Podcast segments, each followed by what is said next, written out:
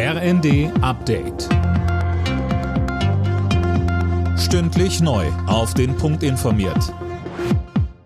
Ich bin Gisa Weber. Guten Abend.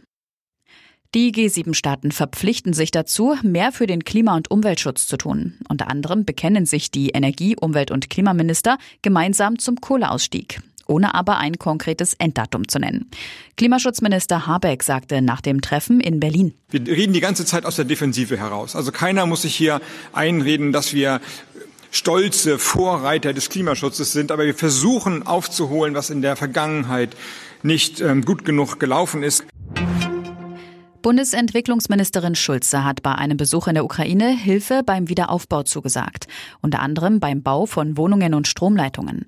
Schulze betonte, dass man nicht erst warten dürfe, bis der Krieg zu Ende ist, sondern schon jetzt anfangen muss zu helfen und aufzubauen. Die Bundesentwicklungsministerin hat sich im Kiewer Vorort Borodjanka ein Bild von der Zerstörung gemacht. Wenige Tage nach dem Schulmassaker im texanischen Uvalde hält die US-Waffenlobbyorganisation NRA ihr Jahrestreffen ab, ausgerechnet in Texas. Immerhin, Gouverneur Abbott hat kurzfristig seine Teilnahme an dem NRA-Treffen doch noch abgesagt. Teilnehmen dagegen will Ex-Präsident Trump.